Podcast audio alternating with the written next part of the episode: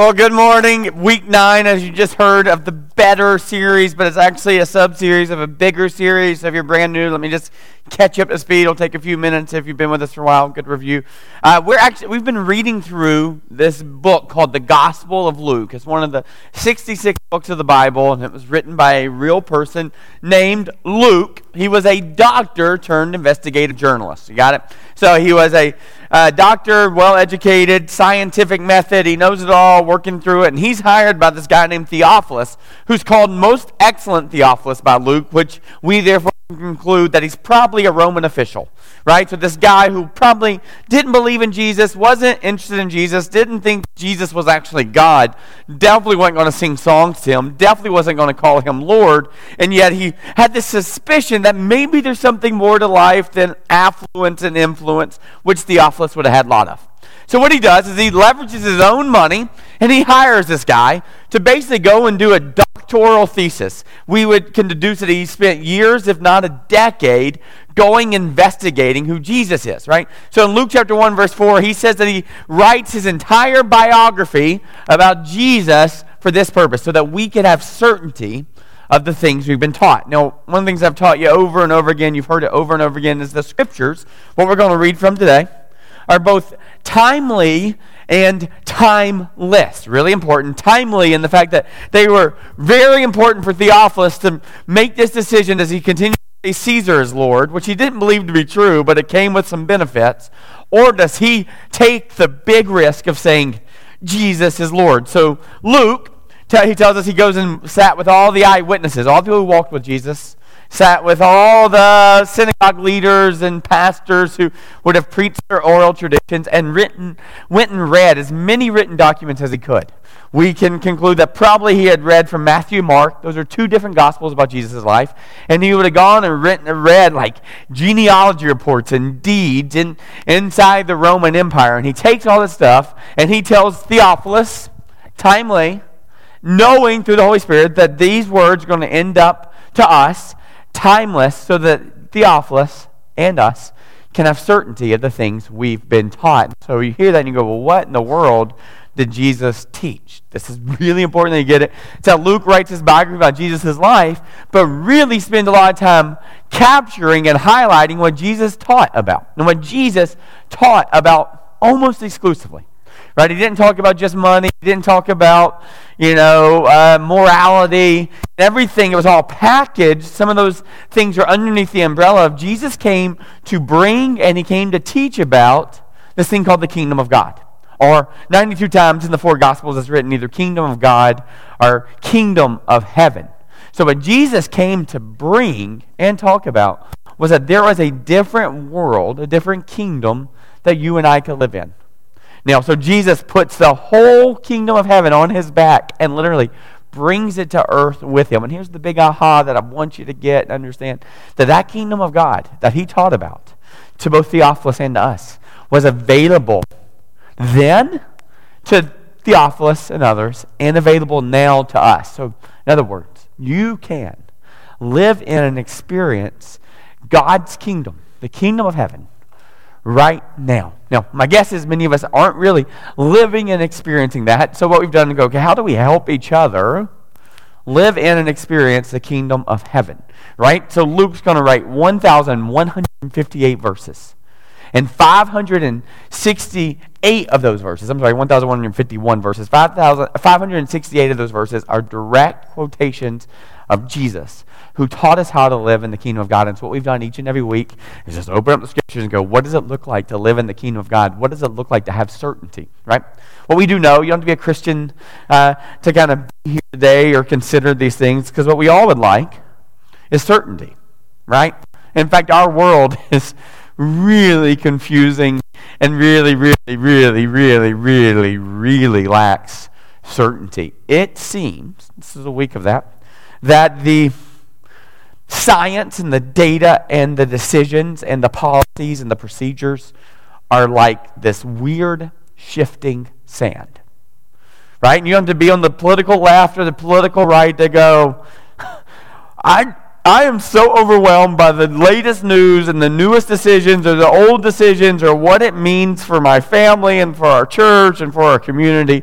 And so, what I'm going to offer you today is a, a lifeboat to hop out of the craziness of all that stuff, which I would describe as the kingdom of earth, kingdom of the enemy, Satan, to get out of all that stuff, I'm off your lifeboat and go there is a really simple next right step for you today to get out of the craziness, to get out of the circus, and lean in more fully, fuller into the kingdom of God. And so we've been in this sub series called Better. And here's what it is when life hands you choices, which it does, we want to help you make the next right choice. We want to help you choose better. Now, it gets really, really complicated because when we started the series, right before we started it, Jesus was giving us some real neat teaching on prayer. And then he actually, he actually pauses and prays to God out loud in front of people, and he rejoices in the Holy Spirit.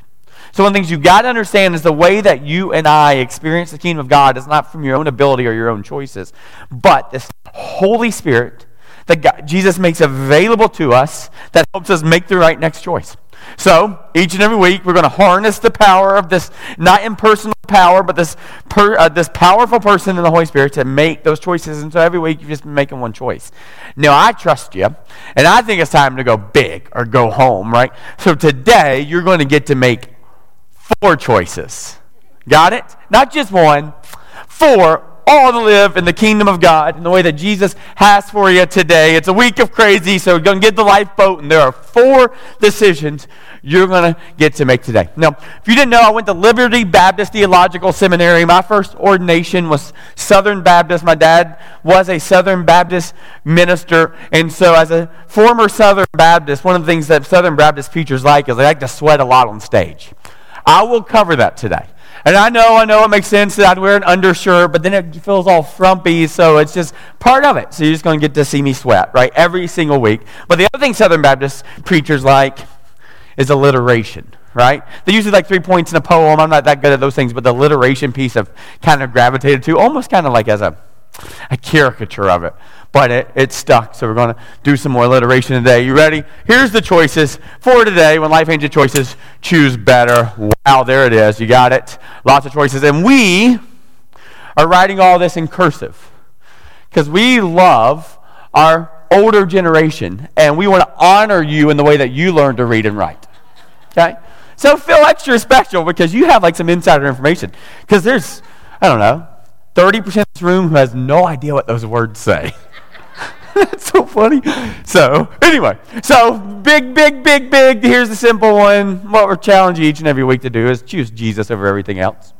Just choose Jesus. I promise you it will, it will work out for you. You won't regret it. Never have I ever regretted reading God's words, particularly Jesus's, and following them. Now, I'm not great at it, but I don't think about trying to follow Jesus' words and then look back later and go, oh, I wish I wouldn't have done that. There's a lot of things I wish I wouldn't have done. But never have I ever, have I ever read Jesus' words and put them into practice and gone, oh, that was a dumb move. So, each and every week, I'm going to challenge you to choose Jesus over everything else. But here's the four. You ready? Here's the alliteration. Today, you get to choose whether or not you want to be foolish or faithful. Got it? Covetousness, you want to operate in covetousness or contentment. Got it? Uh, you get to choose greed or gratitude. Now, by the way, I want to challenge you. One of the things we're going to tell you, I want to help you take the next right step in this. And so the right is the way you want to go. Those arrows, right? You need them. They'll flash for a second for you. So the next right step, got it. And then finally, finally, uh, you get to choose to be a container or a conduit. Uh, so you can take the picture and you can go home. You got it covered now. You're ready to go. But if you want to stay with us, that's great. I'm going to be reading. So again, each and every week, we're just reading through the Gospel of Luke. And we find ourselves in Luke chapter 12. I'm going to read verses 13 through 21. Then at the end, we're going to jump to the Old Testament. Then we're going to have communion together. It's going to be a lot of fun. But let me remind you of what's been going on. Jesus has made a lot of people angry. And the people he's made angry at this point are all religious people. By religious, let me just make sure you understand the definition that we've been working on. Religion is man's attempt to either get back to God, build the ladder, the checklist, right? Or become their own God. And there is no one in our entire world who is really irreligious. We have all sorts of different religions, like atheism, for example. Let me, yeah, I mean, uh, this isn't like a jab or anything, but an atheist would say there is no God, right? So they're not worried about getting back to that God. So let's say you don't have a God, don't believe in God, so what do you do? Well, if you're an atheist and don't have any kind of set of uh, morals or beliefs kind of structured down through the spoken word of this deity up there, your best option is just trying to deduce what your best life is and your best rules and your best things. So, as an atheist, many of us would say, well, we don't really believe there's a God, so therefore, our best thing is just to create our own little kingdom and live in that kingdom in the way that we have determined is the best way to live. Now, sometimes we use our mega, you know, our bullhorns like Christians do as well to talk about all the silly people who believe in fairy tale gods and thoughts and prayers and they take the jab we take the jab right? But for an atheist there is no god so the best thing that an atheist can do and i don't blame you for this i don't blame them for this is to go well, if there is no god. The best thing i can do is just create my own little kingdom my own little family and just kind of be the Lord and the boss over all that. Right? So religion is either man's attempt to get back to God, eat the right food, pray a certain amount of prayers, pray in a certain direction, don't eat the wrong foods, do the checklist, don't covet, don't have adultery, don't murder anyone, whatever that list is, follow the list and either get back to that God by your performance or become your own God in your own world. So religion is just that. Religion is our performance determines our hope and joy and peace, and maybe, maybe, maybe our fate in eternity, right? So the problem with all that is it's a fool's errand. Because the reality is, religion, in any sense, just leads to one of two places every single time pride or despair. And both of those are really bad places to live. Pride, wow, I'm really, really good at this checklist. I know how to quote the right things, say the right things, do the right things, pray the right things. Man, I'm really good at this. And that God up there should be really pleased with how good I am at this. Or despair. Man, I look around and those people are much better at this thing than I am right? And the reality is, uh, depending on how devout you are with religion, how long you've walked in it, um, whether or not you're experiencing pride or despair depends on the moment in the day. It's just on a pendulum. Sometimes you feel really, really proud about your religion. Other times, you feel really, really in despair about the fact that you don't have it all figured out. You're not very good at the performance thing, or you're not even good at being the king of your own kingdom right? And so this pendulum goes back and forth from pride and despair. So Jesus steps in and he's going to address this, uh, this pendulum of, of religion. And so what he does, you see it throughout the scriptures, when he deals with the people who are living in pride, he brings affliction. He calls it out. When he sees the people living in despair, he brings comfort right? So, one of the things that you're going to see throughout the scriptures when Jesus engages with people, he's going to bring comfort to the afflicted. And he's going to afflict the comfortable. So, what Jesus has been doing is so funny. All these religious people are following him because he's done some crazy things. He's made dead people live again.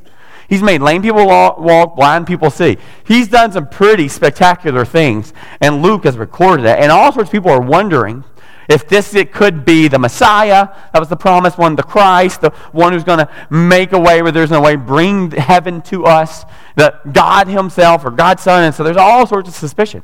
And all these people are coming, and most of them are these religious people. The way they're described in the scriptures here is one of two things scribes or Pharisees. So the scribes are the ones who are kind of uh, the protectors of what they would call God's spoken word. By, by that, uh, particularly the Old Testament, the Torah, which God gave through prophets, and the scribes are responsible kind of for the photocopying of the scriptures. There was no Xerox machine, and so they'd write down. Now, if you're the one who continues to write these each and every day, and you're the one who has access to these, this antiquity, right? You become the expert on the things that you write because you're the one who has ac- access to them. So the scribes became like the well-known teachers and philosophers of the day, the, the Jewish leaders. And then each scribe would kind of have his own set of mores and his own interpretations of the scriptures, and each scribe would have its kind of its own group of followers of religious people. And the, the group of followers of religious people were actually called Pharisees. These were really, really, really, really, really good religious people. They were really good Jews, right? And so Jesus has, has been interacting with this group of religious people, and he, remember, he comes to afflict the comfortable. And these guys think they have a plan and they've made all the right choices and they're living the right life. And Jesus comes to go, that's religion, it's performance, and it's a fool's errand because you cannot big, build a big enough ladder to get back to God, right? And so he's talking to them, and each and every week they see, with, uh, I mean, by, by each and every us reading it. This all happens in kind of one moment. So in these moments, Jesus is correcting and rebuking, and they get angrier and angrier. What we saw last week, in the middle of these huge crowds of seething people, Jesus kind of pulls in his disciples and offers them some instruction. Now, as all this has happened, we saw him teach, you can go listen to what that was about last week. He's teaching now. These religious people in the thousands are all around him, and this is this is nuts. Thousands of people did ever gather in, you know, random pockets of people. Like this flash mob didn't show up very often throughout history. And so Jesus is there, and there's thousands of people, and there's mostly angry people who have now been afflicted by Jesus' uh, tone. And then there's some people in despair that have felt comfort in Jesus being there, speaking, giving them value and identity by looking them in the face, right? And so you have these, this smaller crowd of people who are really, really picking up what Jesus is saying, and a much larger crowd who's really, really angry. Now, in the middle of all this teaching and all the anger and all the frustration, someone's actually going to interrupt Jesus' teaching because he has a problem that he thinks Jesus should fix, right? Which is so interesting because so many of us have actually, we show up at church for that reason. We don't, not really interested in like this relationship with Jesus. We're not even really that interested in trying to access the kingdom of God. What we're interested in is God just fixing whatever that problem is right in front of us. Whether it's our finances, that's a big one whether it's addiction, another one that many of us struggle with, uh, whether it's uh, marital, big one, family, those are big ones that we kind of come and go, hey, I'm not really interested in all the stuff. I just need you to fix this problem if you're actually real, right? So many ways to sound, sound offensive, but stay with me. We've all done it, so there's no judgment. We've kind of treated this possible God in the form of Jesus as this genie in a bottle. Like we come, we rub his belly and hope that he can do what we need him to do that benefits us. And there's a guy who's going to show up, rub Jesus' belly, and ask him figuratively. He doesn't really rub Jesus' belly, which would be awesome, but it'd be strange. And so that's not what happens here. So he's going to interrupt him. Luke chapter 12, beginning in verse 13. You ready? Here's what it says Someone in the crowd said to him, Teacher, Tell my brother to divide the inheritance with me. So he used the term teacher. This is a term of respect, but it is a term of deity. Right? He's not calling him Lord. He's not calling him master. He's going, yeah, yeah, yeah. You're the one kind of with the microphone, and you're the one that people are listening to. So I have a problem. Will you fix it?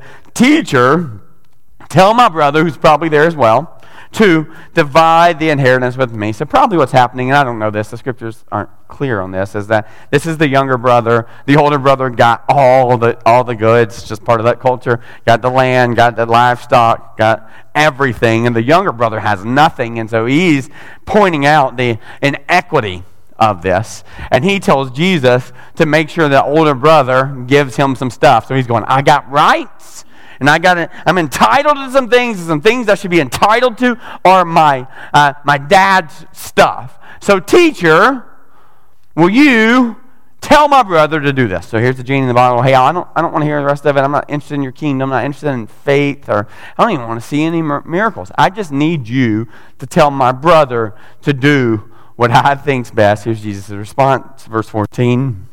But he said to him, Man. Who made me judge or arbitrator over you? This is a really interesting question because, candidly, Jesus is judge over him. He is arbitrator over him. So, it could have been a really neat moment as the guy goes, Well, I believe you're God's son. He sent you. That would be a different thing. So, Jesus is going to poke. He does this a lot. Whenever someone brings something to him, he's going to ask them more questions than give them answers. He is so gracious. One of the things that uh, he's just smarter than we are, right? He is going to try to communicate in a way that this hard truth, this affliction can actually be received, like land on someone's. He's going to start with this question Who made me arbitrator? And then he says this, verse 15. And he said to them, Take care and be on guard against all covetous, covetous for one's life does not consist in the abundance of possessions. So, what Jesus is about to do is he's going to talk about a very, very common worldview that many of us still operate in. This is a huge pull for us that he goes that we desire to have an abundance of possessions. Now, many of us would say we don't do it because we're like godless, right? We just want to save for a rainy day. And you would say this. I have said this out loud growing up in a town, uh, Dalton, Georgia, which was the carpet capital of the world, right? And so back in the, the one of the first couple of big booms in the 90s of the real estate market. Most people want to put carpet in their house, which personally I think is disgusting. But if you want to put carpet in your house, you are allowed to. So they put, uh, most people put carpet in the house. So these guys who had these mills were like absolutely rich. Absolutely, like literally. I can remember going to Dalton Junior High School, and we were a one-car family, right? And so my mom would, or dad would drop me off and go to work, and there, I mean, not always, but it would not be that shocking to have a limousine. This is in like you know '95. Drop off a kid, right? And so I watched just the wealth of that area and all the mess of it, and then I watched that my buddies in high school just go off the deep end, right? So I was suspicious that a lot of wealth doesn't actually lead to a, a, a true higher standard of living right? Because it seemed like the wealth created a lot more greed and a lot more complications and eventually wrecked people's lives. So I would say I don't want to be rich. I don't want my family to be rich, right? Like so, because I'm afraid that I would uh, not be grateful and instead I just would have greed in me. So here's all I want. All I want. I just want to be comfortable, right? You said it. I've said it, and we've said it like in like thinking there's some humility in it, right? I don't, I don't want to be rich. I just want to be comfortable. No, there's a complication about that because who gets to determine how much is enough for comfort? But here's what I was actually saying, right? I just want to be comfortable, meaning I don't want to depend on anyone or anything else for my security. Right? Enough food in the pantry, more than enough clothes in the closet. I don't want to be rich. I just don't want to stress as a family that's stressed about money. I just don't want to do that. So I just want to be comfortable and depend on myself for my own security, right? And so many of us have kind of lived in this. I just want enough possessions, enough possessions to be comfortable, to feel safe, to feel secure, right? And so this isn't a jab at those things. I'm not, you're not going to say you shouldn't have savings, you shouldn't do those things. I think we always got to think about future funded ministry, meaning as long as you're on this earth, you're a minister of the gospel of Christ. And so you got to figure out how to resource your life to be able to do that, right? But when we make that our little g God, it gets complicated. And so Jesus says is guard against covetousness or covetousness. And in that, it literally means the desire for more things. Simple definition the desire for more things. Desire for more th- things. Guard against that, right? Right? Instead, learn to live a life of contentment. I'll give you a really good definition of that a little bit later in the sermon. So he goes, guard against the, the uh, uh, life does not consist of the abundance of his possession. So he's going to tell you to guard against covetousness. Circle that. We'll be back to it.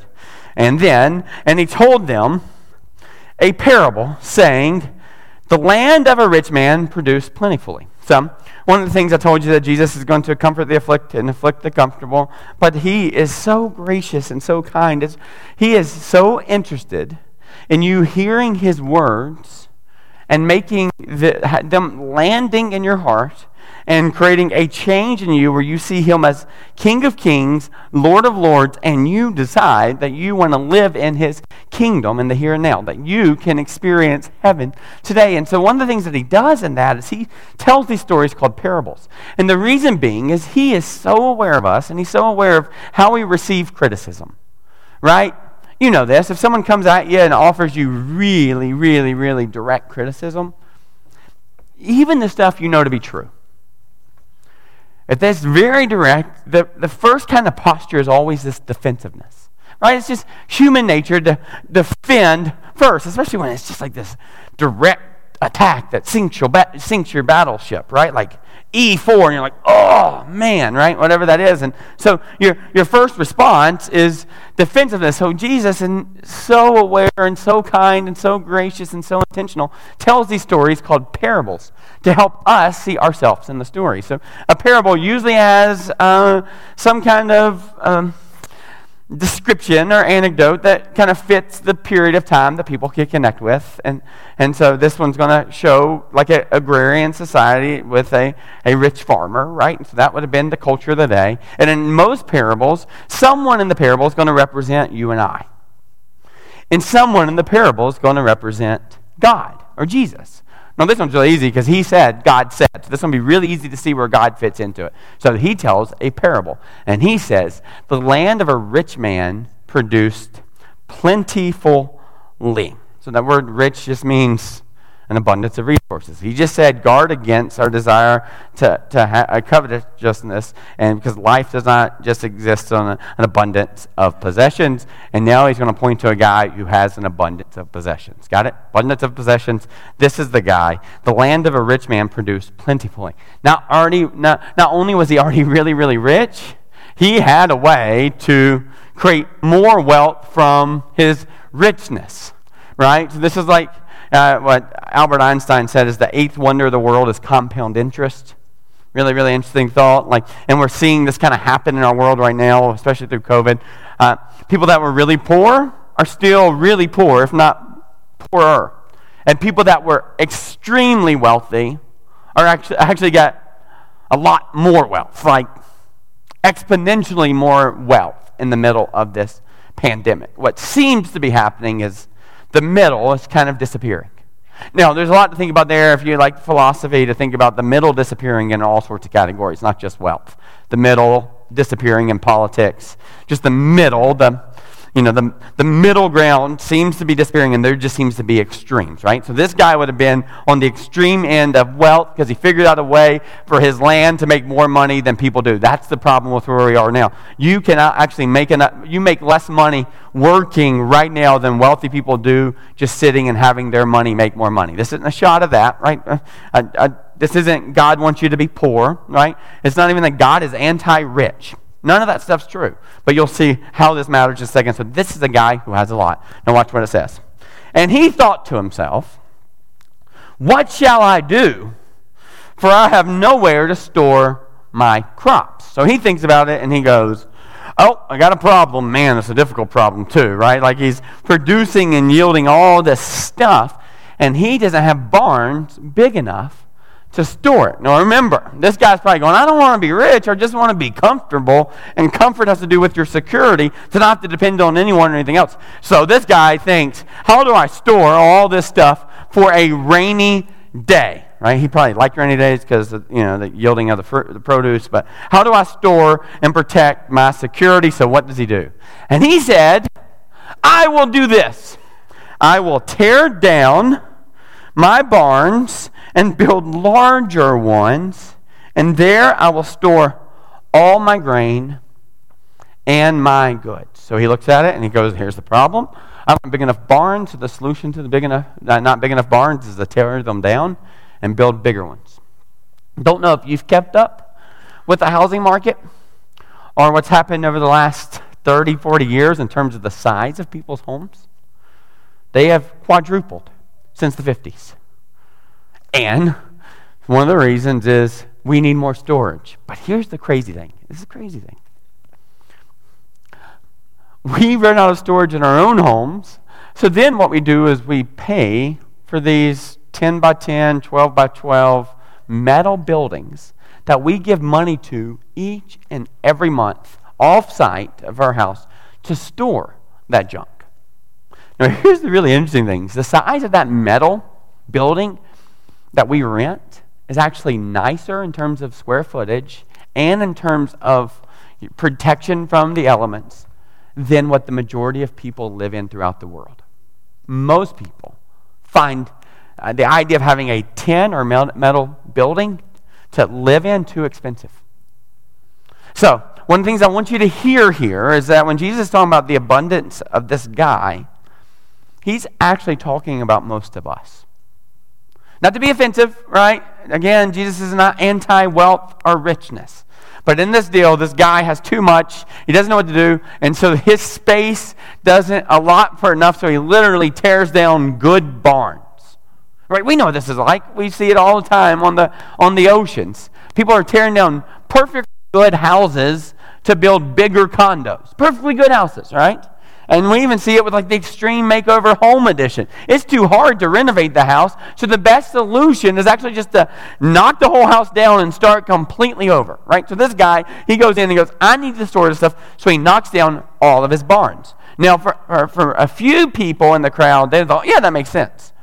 For most of the people in the crowd, that would have been really offensive that they would have been tearing down buildings because resources were hard to come by right? It's not like they could just go to Lowe's and buy some more pressure treated wood, right? There's none of that going on. And so for most people in this, this would been like, what? What is he doing? No, Jesus telling the story, verse 19, and I will say to my soul, so finally this guy uh, builds the grain and goods, and now he's going to have more conversation to himself, and he's going to talk to his soul. I will say to my soul, reminder that word soul literally comes from this word of breathing, that very part of you that you can never get away from that part of you that when you feel pain or sorrow, that you feel it. That part of you at night, whenever you're laying down and you cannot escape that part of you, that's your soul, right? And so, this soul which will live forever, this soul which experiences pain and hardship and sorrow, this guy starts speaking to his own soul, and he says to his soul, Soul, hear this, you have ample goods laid up for many years he has now achieved this place of comfort. Ah, ah, so nice, right? Goods laid up many years, and he tells himself, Hey, Josh, now's the time to relax, to eat, drink, and be merry, right? This is what we all want. We all want to relax. In fact, that's why we take the pill, drink the bottle right? Because there's just something in our soul that can't not relax. And we long for these moments of relaxation. And so we found something that for a moment would give us that relaxation. The problem is, you know, you play the tape forward, that no longer gives you any relaxation. Now you just need it to survive. And so this guy goes, I have all this stuff. Finally, I can relax and I can enjoy the good things of life, eating and drinking and being merry. This guy has operated with this worldview that most of us in our world operate in. We need to get to a place that finally, whatever it takes, you could relax, eat, drink, and be merry, and all of us, me included, long for that day. So, what is wrong with this picture? It seems like a guy's smart, good stewardship, and he has a good good plan. He has beat the system, he has figured it out, and he has figured out a way to enjoy life without all the hardship that most people experience. There are millions of people in this category right now, and they think, oh, finally I can relax, eat, drink, and be merry. And if any of you have gotten to that place of life, you've discovered that it's really not a place of eating and drinking and being merry. But for a moment, this sounds really desirable. Everybody's leaning in and going, ah, that guy has what I have.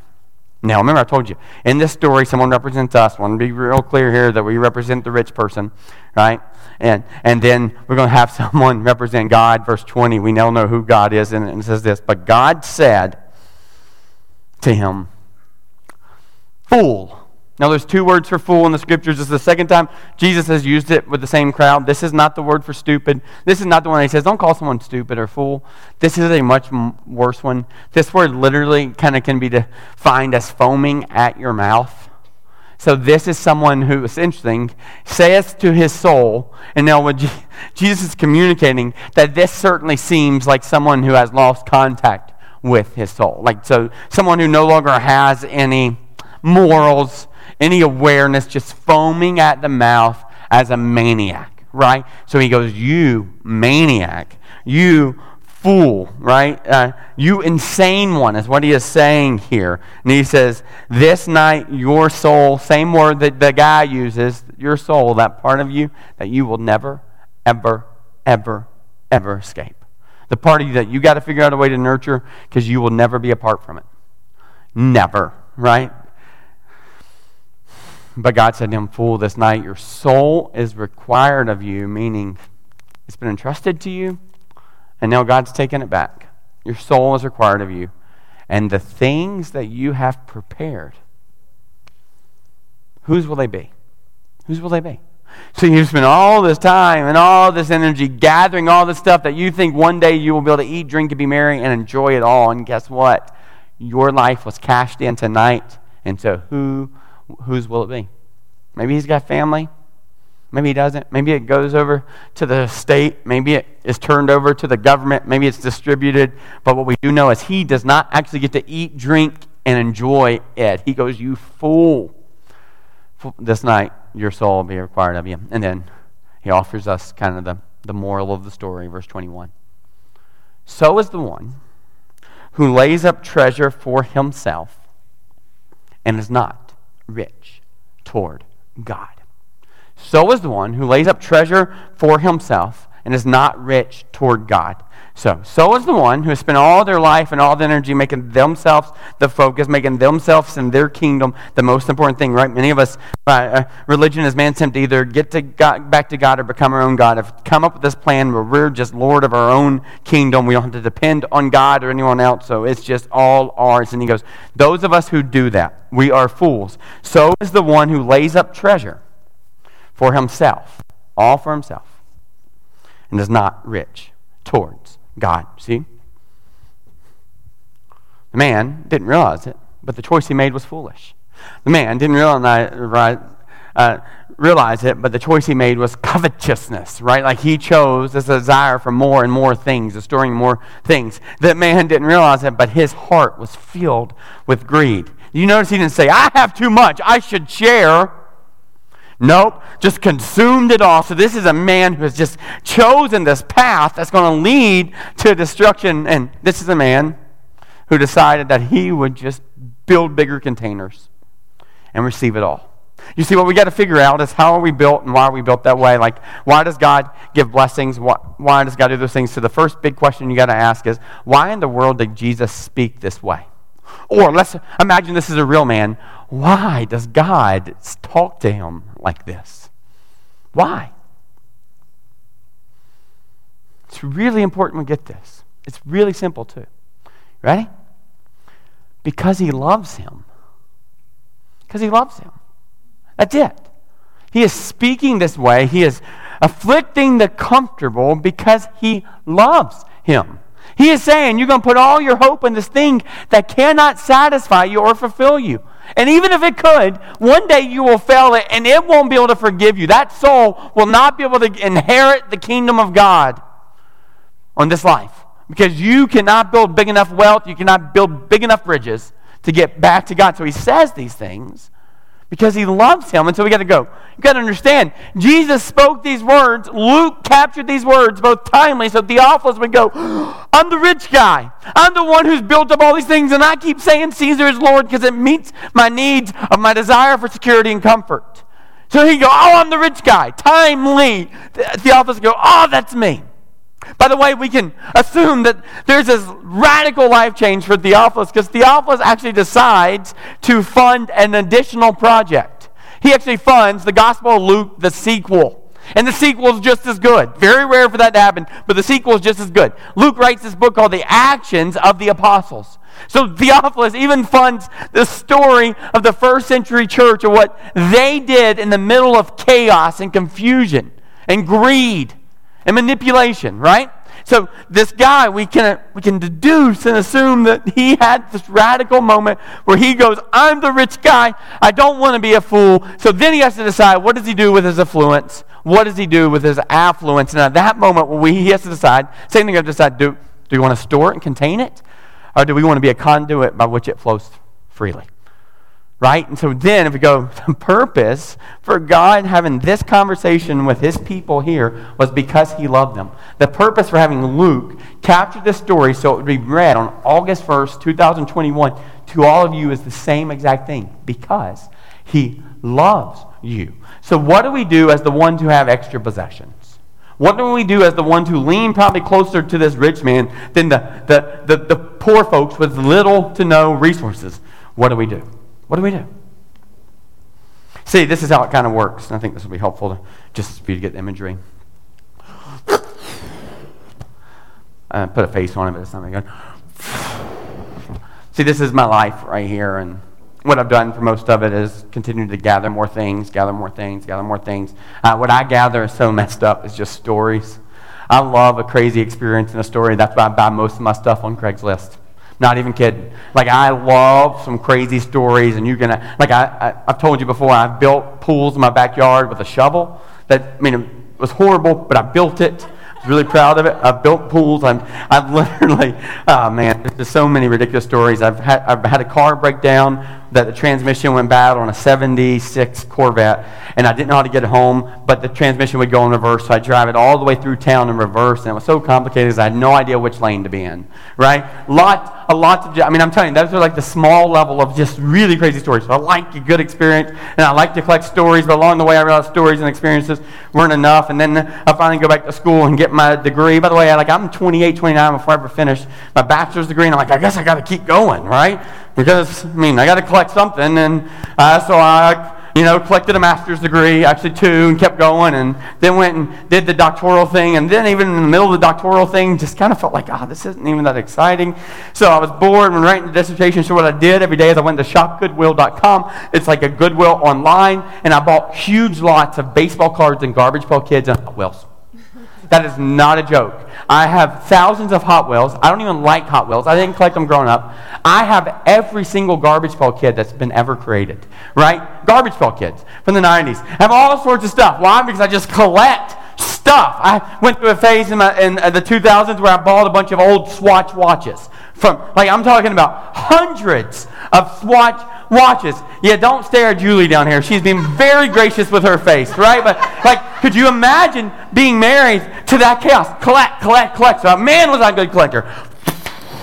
Collected degrees, right? Got a doctorate. So exciting. A couple years back, and finally that's off the list, and I just keep collecting and collecting and collecting.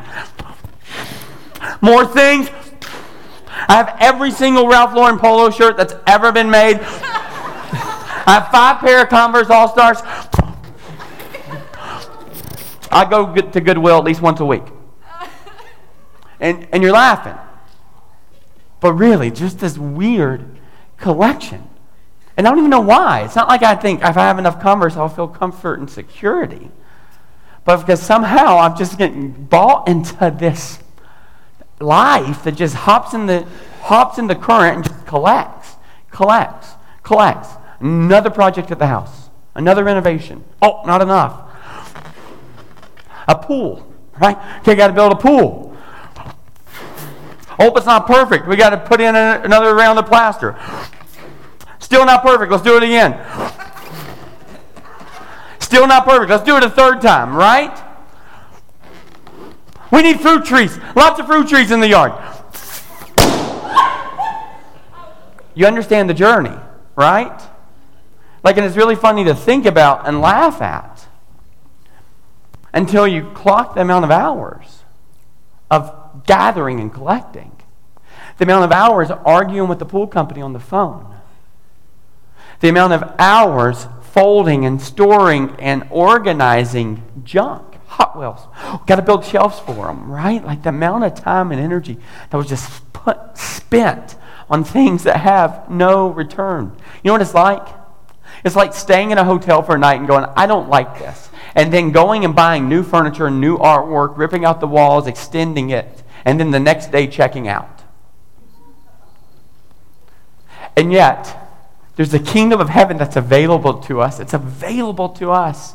Right now, we get to step into eternity, which means at some point we got to decide whether or not we're going to be people who are just going to build bigger containers, 2,000 square feet, and it seems like a small house somehow bigger containers to store more things, to gather more things. All the while, all around us is just absolute chaos. So you go, why in the world would God say this to us? Because He loves us. So it leads to the next question why in the world would God give us things then? Why would He give me all those things? Why would He give me a brain that can do school? Why would He give me a basement to store stuff? Why would He give me those things? If the very things he gives me, gives us, actually leads to this place where we just store and hoard and hoard, right? Like you don't even like your closet anymore. There's too much stuff in it. And we buy more stuff, but don't get rid of the old stuff. Why in the world God, does God continue to bless us? And I would argue that's why I and you at times are not experiencing the blessing that we long for, because why in the world would He give us more stuff if we're just going to build a bigger container till eventually we pop? You see, then we got to go, well, what's the purpose of all the stuff? Hmm, it's not container, it's conduit. God says, goes in you to go through you. Goes in you to go through you. If you put an end to it, all that's going to happen is you're going to be obese physically if there's no end, right? To the point that you pop. Your house is going to be covered up with stuff. Your yard's going to be covered up with stuff, and you're going to be so exhausted maintaining things. When you were asking for the blessing, God was giving you the blessing, but then you just build a bigger container. So we are in a chaotic world right now. Chaotic world. And we are caught in this current of our culture that we're all swimming and we're all gathering and we're all collecting, and it's led to a miserable life with miserable people that have way more stuff than they need. So, what do we do? What do we do? We have to learn to be content. So we cannot choose covetousness. We have to learn to be content. Well, what does that mean? And here's how I define contentment. It's not even mine. I think Steven Furtick used it a long time ago in a book. Contentment is this. If God hasn't given it to you yet, it's because you don't need it yet. That's simple. If God has not provided it to you yet, it's because you don't need it yet. Now, the flip side of that, then, if God has given it to you, there's only one reason He'd give it to you so that you can use it. Of the building and participating in His kingdom. If God hasn't given it to you, it's because you don't need it. But if He has given it to you, then let's just draw the conclusion that the reason He's given it to you is because He wants you to use it for the kingdom. Not to contain it, because it's just gets exhausting. Not to live with greed or live in foolishness have more and more and more debt. If He's given it to us, the only reason He's given it to us is for us to experience the blessing and share that blessing with other people. And this is why God very clearly says this. Let me read that last verse again. So is the one who lays up treasures for himself and is not, hear these words, rich toward God. Now, what's interesting is this word toward God here. Almost exclusively throughout the scriptures, it defines a land that you're going to go to right? They went to Jerusalem. They went toward Galilee. It is all about a destination with a purpose. And so he goes, You want to be faithful and not foolish. The way that you're faithful is you are rich towards God. In other words, you are taking your resources and you're putting them towards the things of God.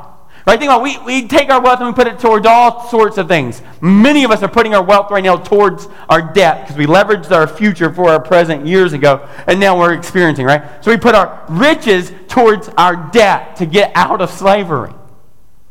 Right? To get out of bondage. Many of us put our riches towards our vacations, right? Not a shot, put our riches towards our retirement. There's all these things that we take and we put them towards those things. And hear me again, it is not foolish to save and that make a plan for future funded ministry. Retirement is future funded ministry. It's that you will have more space and more time to participate more in the kingdom of God.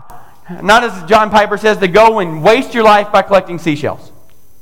Right? And so there is wise stewardship of putting money in savings, being rich towards God, of thinking about future funded ministry. It makes sense that you would have life insurance, right? So that your spouse and your kids can have future funded ministry. As long as the goal is going, God has given it to us. He wants us to be rich towards Him so we can be a blessing to others. Blessing to others. So, the church, we get to figure this out. And we got to figure out how to change our thinking and culture on this. And let me get some questions you should be asking, and I share these every time we talk about anything to do with resources. The first one is to figure out what you're actually deserve and are entitled to. It's a really good place to start. This guy goes, Tell my brother he should give me half of it. What do we actually deserve? What are we entitled to? We're hearing all about these inalienable rights life, liberty, pursuit of happiness, voting, whatever the, the category continues to add to these inalienable rights. So, what is it you're actually entitled to? And the reality is, nothing. Nothing. In fact, what you're actually entitled to, what we actually deserve, is an eternity disconnected from the God of the universe because we have all turned our backs on him, told him we weren't interested in him, and told him he didn't exist. So, what we actually deserve is an eternity, hell, we'll call it that, disconnected from him. So, when you start there, anything greater than hell is an absolute gracious gift from God. And so it should move us from this place of greed to this place of gratitude. So, what are we entitled to? Absolutely nothing, which blows my mind that Jesus continues to pour out his blessings on us. If he did nothing else for us, in fact, if he took away the oxygen from the earth right now, what he did for us 2,000 years ago of making a way where there was no way, bringing the kingdom of heaven to earth, and giving it to us and saying, by faith, you get to access this. That was more than we deserved. If he did nothing else for us, he has been more than gracious. And the crazy thing is, he will continue to bless us as long as we're a conduit, not a container. Other thing it says is be careful to guard yourself against covetousness. So, a really important question to ask is what are you actually guarding against? What are you and I guarding against? Some of us are guarding against boredom because we actually haven't come face to face with who we are and how much God loves us and become comfortable in our own skin as we work through what Jesus is doing in us. Right? Some of us cannot handle silence because of pain and sorrow in it. So many of us are guarding against boredom and aloneness. So we continue, that's most of us, though, are guarding against fear of not being secure or comfortable. So how do we, what are we guarding ourselves against? Instead, how do we not guard ourselves against the covetousness of this world? The way to do it is to continue to be a conduit, continue to push the blessings you have out into this world and kingdom. One of the things that we usually ask in that, and really, really helpful, is this question well, how much do I need to do? How much do I need to give? How much do I need to serve? Right? So is it 10%? Is it 5%? Like, what is the number? Like, what is the number that I need to do so that God will be good with me? And again, the goal isn't to make God happy with you. He's already happy with you. You are His child. There is nothing you can do to make God love you any less. So that's not the goal. The goal is God wants you to be fully alive and love life and enjoy life to the fullest by enjoying Him forever. Right? And so when we ask the question, well, how much do I have to give? It's like, oh, we're missing out on what God actually wants for us, which is for us to actually enjoy the kingdom. And the kingdom is not experienced in an abundance of possessions. It's a better question to ask. You got to go. Instead of how much do I need to give, the better question is how much do I need to keep? How much money do I actually need? How much space do I actually need? How many hours of alone time and private time and family time do I need instead of participating in the kingdom of God or the kingdom of heaven? So, how, how much do you need? How much should you keep rather than how much should you give? And the biggest question I just want to make sure to remind you of is one of the things we get caught up in, in our foolishness and our greed, is we spend a lot of time going, why don't we have what we don't have? Why don't I have what I don't have? And remember the definition of contentment. If God doesn't give it to you, it's because you don't need it. So instead of continuing to ask the question, why don't I have what I don't have? Why don't I have kids who behave? Why don't I have, you know, that car, that house, that pool? Why don't I have what I don't have? Much better question is why has God given me what He's given me? I'll answer it for you. Because He wants you to use it in experiencing life to the fullest. And the way they experience life to the fullest is by being a conduit and being a distributor of those resources, of that hope of that peace, of that joy. He gives it to you so you can make it available. So we receive it, we receive it. And it's not a reservoir, we're not holding on to it, but it fills us. And what we got to remember is this it fills us It's like filling cups down the line. First thing that happens is the cup gets full, and then out of the overflow, it starts pouring in the next one. So you receive it, you receive it, you receive it, but you don't put a lid on it, you don't put a container on it. And instead, you allow God to dump his resources on you so that you can pour out your resources to others. So instead of saying, Why don't I have what I don't have? Instead, think about it in this way Why has God given me what He's given me? And the last one is this Do you view your life? Do you view your possessions? Do you view your role as being a container or a conduit? Container or a conduit? If God is pouring into you, what do you do with what He's poured into you? And so on Tuesday during overtime, I want to teach you about a passage in Malachi where God opens up the floodgates of heaven and pours out his riches on people. And there is a way by which that happens. So I would challenge you to join us for Tuesday at overtime, Tuesday at noon. You can join us. But for now, I just want you to think why has God given me what he's given me? The reason is because he wants you to be a conduit of his blessing. And so we got to think about this. When Jesus offers us something, And Gary's going to come up here and walk us through, uh, uh, walk us through communion. This is literally Jesus pouring out his riches and blessings, and the way that he does is he pours it out from himself to us. He offers his body, he offers his blood, he offers a sacrifice. And you go, well, why does he do it? First and foremost, because he loves you. Second, because he wants to fill you. Third, because he wants, as a result of you receiving him, for you and to receive his spirit, that out of the overflow of your spirit, you become his hands and feet. So as we think about communion today, I want you to think about how this communion turns you into a conduit of God's grace and love and mercy and hope and peace, as opposed to the one who just receives it and contains it and holds on to it just for ourselves. So, Gary, would you come lead us in communion as we prepare our hearts for it? Thanks, Josh. So, if you think about conduits and what does it mean to actually allow God to work through us, you know, one of the images that Jesus uses is he talks about um, that he is um, he's the vine and we're the branches, and that kind of image is a kind of conduit image where we allow God to actually work through us and move through us in ways that we can then be God's people in the place that God's called us to. And so, I want you to think about that because as we're thinking about this about reservoirs and, um, and then also canals, you know, canals bring the water someplace. And so, what is it that God has given us, and how does God want to work in the midst of that in our lives?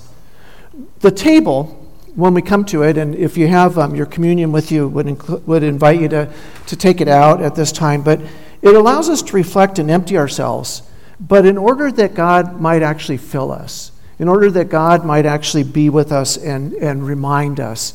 And when we come to the table and we take communion together, one of the things we're doing is we're, we're admitting that we need a Savior.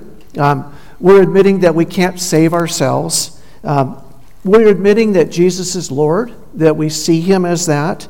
Uh, we believe that He died and rose again. And we're also admitting that we're God's people um, that we're called by God because of God's love and God's grace. So I want to um, invite you to remember with me today the story. It was on the night that he was betrayed, Jesus took bread and he broke it and he gave thanks for it. And he said to them, This is my body, which is broken for you. Do this in remembrance of me. So I'd invite you to take um, the bread uh, carefully as it um, tends to crumble and to partake together. Let's eat together.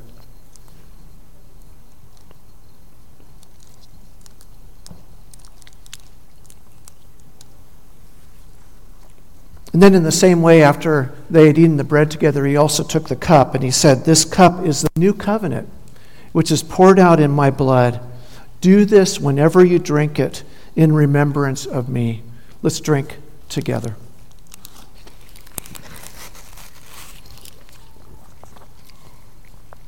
Let's pray. So, God, we give you thanks for your love and that you are a conduit of grace in our lives.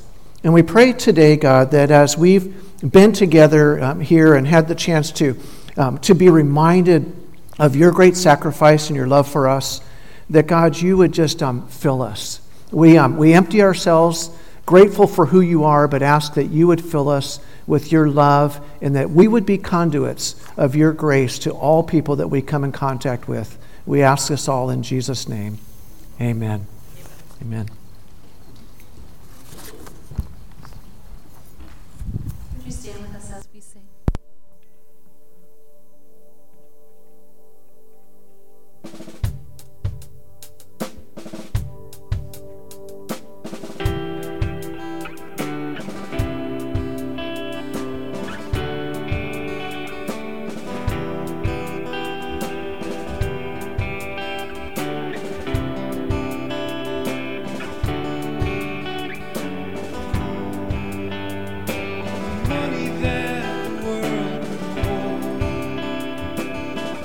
You are better than all these things.